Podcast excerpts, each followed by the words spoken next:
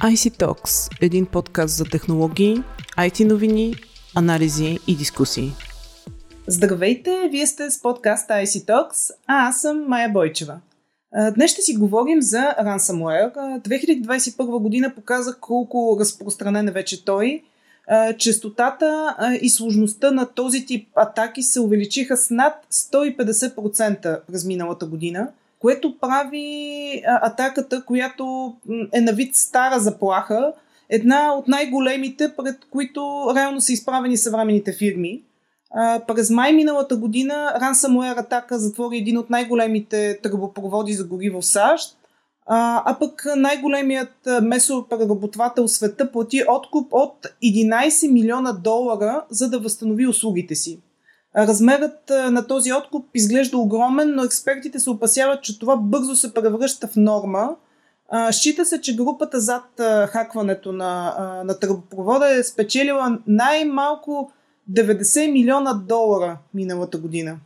В същото време, както средната сума на откупа, така и най-високият търсен откуп от киберпрестъпниците се отвоиха през 2021 и както всички знаем, с плащането на откупи въпросът не винаги приключва. половината от жертвите, които плащат, има вероятност да претърпят повторни атаки. Така след това не толкова кратко интро от моя страна е време да представя нашия гост днес. Това е Вал Стоянов. Той е дългогодишен експерт по киберсигурност зад океана – бил е менеджер по информационна сигурност на различни компании, а в момента е собственик и изпълнителен директор на PCSA Group и E2E Cyber Consulting. И двете компании са базирани в САЩ, а той поддържа и страницата stopransomware.info. Здравей, Вал! Здравей, Майя! С Вал ще си говорим на ти, тъй като освен всичко друго, с него сме съученици и се познаваме от доста години. Може би като начало да разкажем какво е особеното на ransomware атаката, как се извършва? А, чудесен въпрос, Майя. А, благодаря ти за а, чудесната интро. А, нали, като погледнем ransomware атаките, има по принцип два вида. Едната е опортунистичния а, ransomware а другата атака е насочена атака. В повечето случаи ransomware атаките са от опортунистичния тип. Тоест, а, те са извършвани от престъпници и криминални хакери. И по сравнение с други видове кибератаки, степента на сложност на ransomware атаките е сравнително по-ниска. Но има и по-сложни атаки, които са от насочения тип, които се извършват срещу фирми с много пари или които са във важни отрасли. Стандартната атака се развива на няколко етапа. В първия етап се започва с разузнаване на мрежата. Хакерът сканира мрежата на клиента, за да се опита да добие достъп. При опортунистичния тип атаки най-лесно се пробиват незащитените мрежи. Тоест, ако си представиме една имагинерна къща, където, например, предната врата няма ключалка или прозорците са отворени, това би било а, много лесно тогава за един престъпник да влезе в къщата и да а, търси ценности. В другия случай, ако мрежата е защитена, хакерът обикновено ще пробва чрез насочена атака и много често се използват фишинг имейлове. А, за тези, които не са запознати, фишинг имейловете са един правдоподобен имейл а, се изпраща на потребител, който съдържа или линк, или прикачен файл, а, който на пръв поглед изглежда безвреден, но съдържа вирусна програма или друг вид зловреден софтуер. Като приемем, че потребителя кликва на линка или отваря прикачения файл, се инсталира програма на локалната система на потребителя и по този начин хакерът придобива достъп към системата. И така пристъпваме към втория етап, който е достъп към системата или мрежата на организацията. По този начин хакерът придобива потребителско име или парола на, на потребителят. Това представлява един вид ключ към мрежата. Но в нашия имагинерен модел, тази къща, за която ние си представяме, придобиването само на едно потребителско име е като придобиване на ключ към една определена стая. Но хакерите ги интересува доста към цялата мрежа или нашия имагинерен престъпник иска да добие достъп към цялата къща.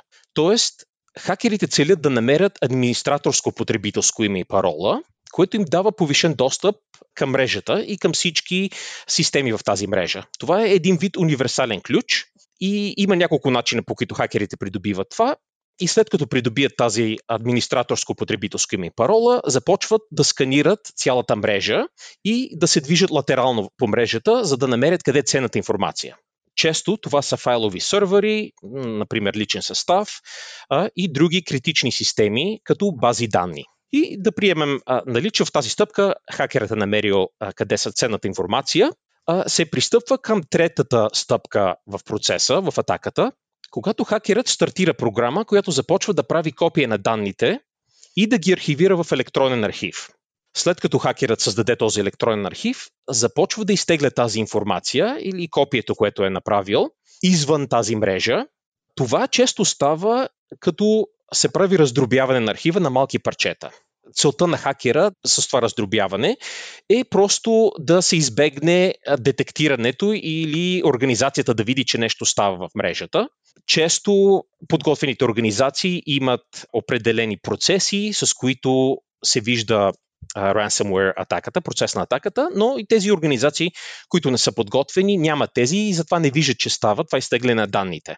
Дали в нашия модел на къщата, ако имаме, да приемем, че къщата има алармена система, алармата ще реагира, че нещо става в къщата. Но често, ако нямаме такъв, такъв процес, това не става и се пристъпва към следващата четвърта стъпка в ransomware процеса, където хакерът стартира програма, която започва да криптира или шифрира тези данни на една или повече от системите. За тези, които не са запознати с термина криптиране, това е вид защита, в която се използва алгоритъм и ключ, с които данните стават практически непрочитаеми. И човек трябва да има достъп към този ключ, за да може да ги а, прочете тези данни. Така.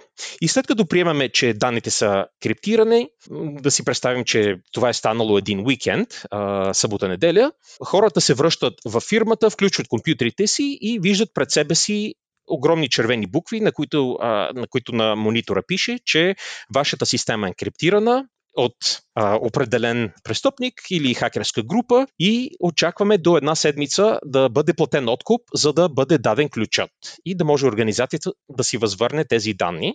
И ако не бъде платено, хакерът а, казва, че ще разгласи данните публично и потенциално ще обяви тези данни за продажби. Но исках да направя тук да подчертая, че дори и организацията да плати за да получи този ключ, няма гаранции, че данните ще бъдат върнати и ако не плати организацията, ще трябва да възстановява всичките си системи. Да, за това ще си говорим малко по-късно, но интересно, как престъпниците избират а, своите жертви? Е, тук исках да, да си припомним двата вида ransomware атаки, за които говорихме, ненасочени и насочени. През ненасочените атаки хакерите по принцип постоянно сканират интернета, за да намерят отворени, незащитени недостатъчно или неправилно подсигурени електронни мрежи. И след като намерят такава мрежа, тези са почти гарантирани за атака чрез ransomware. Както говорихме за къщата, много лесно да се влезе къща, която не е заключена, прозорците са отворени или дори няма ключалка на предната врата. Така. А другия вид атаки, за които говорихме, са насочените ransomware атаки. И по принцип тези стават в случай, когато организацията е от голяма ценност, в специфичен критичен бизнес. В тези атаки, е, както обсъдихме, се използва фишинг имейлове. И фишинг имейловете, това, което е много важно за този вид атака, е, че престъпниците обикновено използват информация, която е публикувана в социалните мрежи. Тоест, преди престъпника да избере жертвата си, те правят детайлен профил на, на потребителя и на организацията, за да раз, разберат каква е по-сензитивната информация. Социален инженеринг. Точно така, както наричаме social engineering или социален инженеринг а, на, на български, този, това профилиране и да разберат някакви по-особени детайли, с които да а, съ, направят този специализиран а, фишинг имейл и да изглежда възможно най-правдоподобен. Тоест, жертвите могат да бъдат както големи компании, така и малки. Така ли да разбирам? Да, организациите могат да бъдат всякакви. Често по-малки организации се избират, тъй като не, не са подготвени в а, смисъл на информационна защита, не са инвестирали да се предпазат, но и големи организации, които са, например, в чувствителни индустрии, като доставчици на критична инфраструктура и често се избират цели възоснова на способността им да платят много голямо искане за откуп. Тоест, ако една организация има милиони в бюджет, тя би, би било по-вероятно те да могат да платят този откуп. А може ли организацията сама да премахне ransomware? Когато атаката е в напреднала фаза, става много трудно да говорим за премахване на ransomware. Ключовото тук е, че може да се предпази организацията превентивно. Тоест, говориме за превенция, която е много важна. Тоест, трябва да сме подготвени да очакваме такава атака и да наблюдаваме за специфични индикации, че в нашата мрежа става такава атака и се развива тази атака. Тоест, организацията трябва да приложи определени мерки за киберзащита преди атаката, това, което на английски ние наричаме cyber hygiene или на български може да се преведе като киберхигиена. Това са процеси и технологии, които помагат да се предпази, идентифицира и спре тази атака. И стигаме до ключовия въпрос. Трябва ли организацията да плаща откупа? Данните, до които имах достъп, пък и това, което ти разказа, показва, че а, плащането на откупа не гарантира, че престъпната организация а, няма да използва отново придобитите данни или пък да ги разпространи, а, или пък а, да извърши нова атака. Така че, всъщност, трябва ли да се плаща този откуп, според теб? Точно така, Майя. Много добър въпрос. По принцип няма никакви гаранции за връщане на данните или за това, че няма да бъдат препродадени от престъпниците. И другото, което трябва да подчертаем е, че при плащане на този откуп се насърчават по-нататъчни атаки или атаки от неприятелски страни или държави под ембарго, като Северна Корея, Иран и други. Но много често тези страни са източник на ransomware атаки. Правоохранителните органи редовно съветват да не се плаща, но от друга страна, много жертви избират да отговорят на изискванията на хакера, като вярват, че това е най-бързият начин да се върнат към нормално състояние, да възстановят системите си. Освен това, невъзстановяването на достъпа до данни не е единственият проблем, с който може една организация да се сблъска при атака от ransomware. Тоест има една заплаха от двойно изнудване.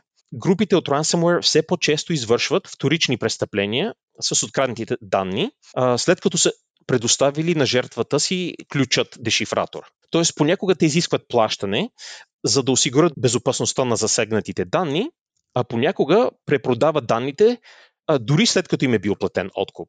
Така че е трудно, всяка организация по принцип трябва да прецени дали трябва да се плати откуп, но както споменахме, по принцип правителствените организации казват, че не трябва да се плати откуп, а, между другото, четох наскоро едно получване, че 72% от компаниите са платили откуп и само 19% са възстановили данните си. А, може би това е причината и все по-често да се говори напоследък за регулации в областта и законова забрана за плащането на откупа. Това според теб възможно ли е да се случи и ще спре ли компаниите да плащат а, откуп или пък а, те просто няма да съобщават за а, атаките, които са претърпяли на правоохранителните органи.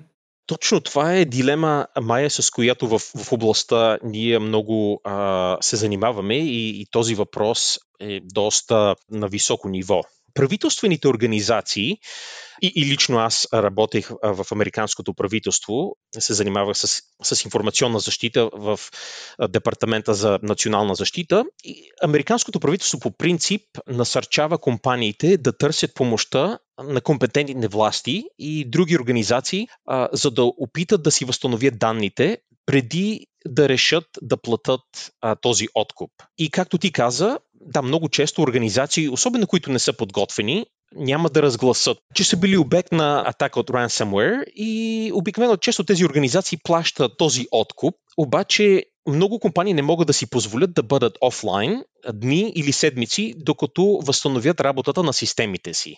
По принцип и за това много организации гледат на плащанията на откупи като на разход за правене на бизнес.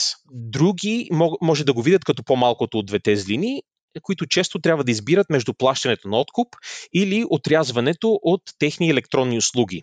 етичното решение да се откаже откуп наистина е лукс, който някои а, организации може може да не могат да си позволят. Тоест, те трябва да платят този откуп. Но по принцип идеята на правителствените организации за законова забрана на плащане на откупа има добра мотивация, но от другата страна, погледнато от страна на организациите, които са цел на тази ransomware, те трябва да бъдат, на тях трябва да им се предоставят възможности и помощ да се предпазят от, тези атаки и да могат да имат на ръка технологии, с които те да знаят как да намалят риска от ransomware атаките. Тоест, регулацията е едно, но то това трябва да се а, насърчи и помогнат тези компании, за да се предпазят от тези атаки. Не може само с закон да кажем, нали, няма да плащаме откупа, обаче ако организацията няма възможност да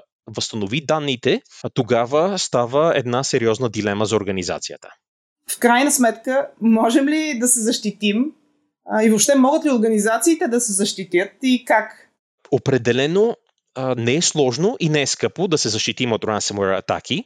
както говорихме преди малко, наистина фокусът е, е върху превенция. Т.е. инвестиране в процеси и системи, които могат да предотвратят, идентифицират и да спрат тези видове атаки. Например, инвестиция между 50 000 и 100 000 долара спокойно може да, да предотврати атака за 1 милион долара, където ще се иска от, откуп за 1 милион долара.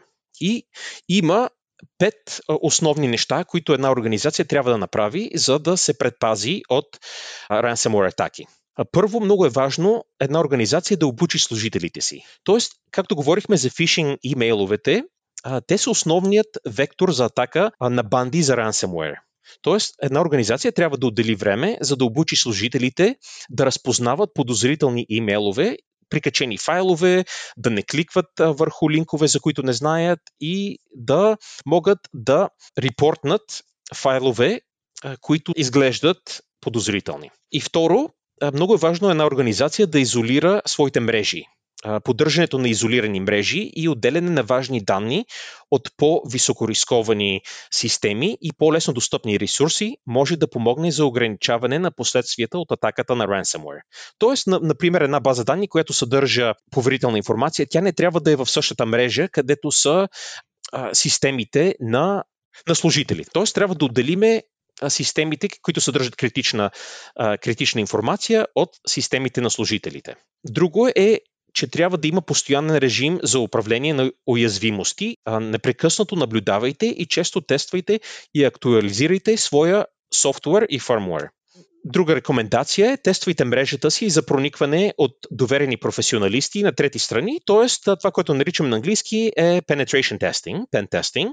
Не просто а, закърпвайте и се надявайте, а, а поддържайте системите и трябва постоянно тестване на тези системи, дали могат а, хакери или престъпници да проникнат а, в вашата мрежа. И последно, което е много важно, е да поддържате редовни резервни копия от ключова информация. Тоест, правенето на редовно планирани резервни копия извън системите може да осигури най-ефективно а, спасение в случай, че вашите данни са шифрирани, криптирани от ransomware. И Провеждайте чести тренировки за реагиране при инциденти. Наложително е да се знае колко бързо може е, една организация да стартира и да възстанови системите си след атака. А този бекъп, за който говориш, колко често трябва да се прави веднъж седмично? Има няколко вида архиви, архивиране. Има incremental, което а, се, като се препоръчва, че поне един път в ден трябва да се прави този incremental backup, който съдържа всякаква информация, която е ново въведена и която се е променила в последния ден.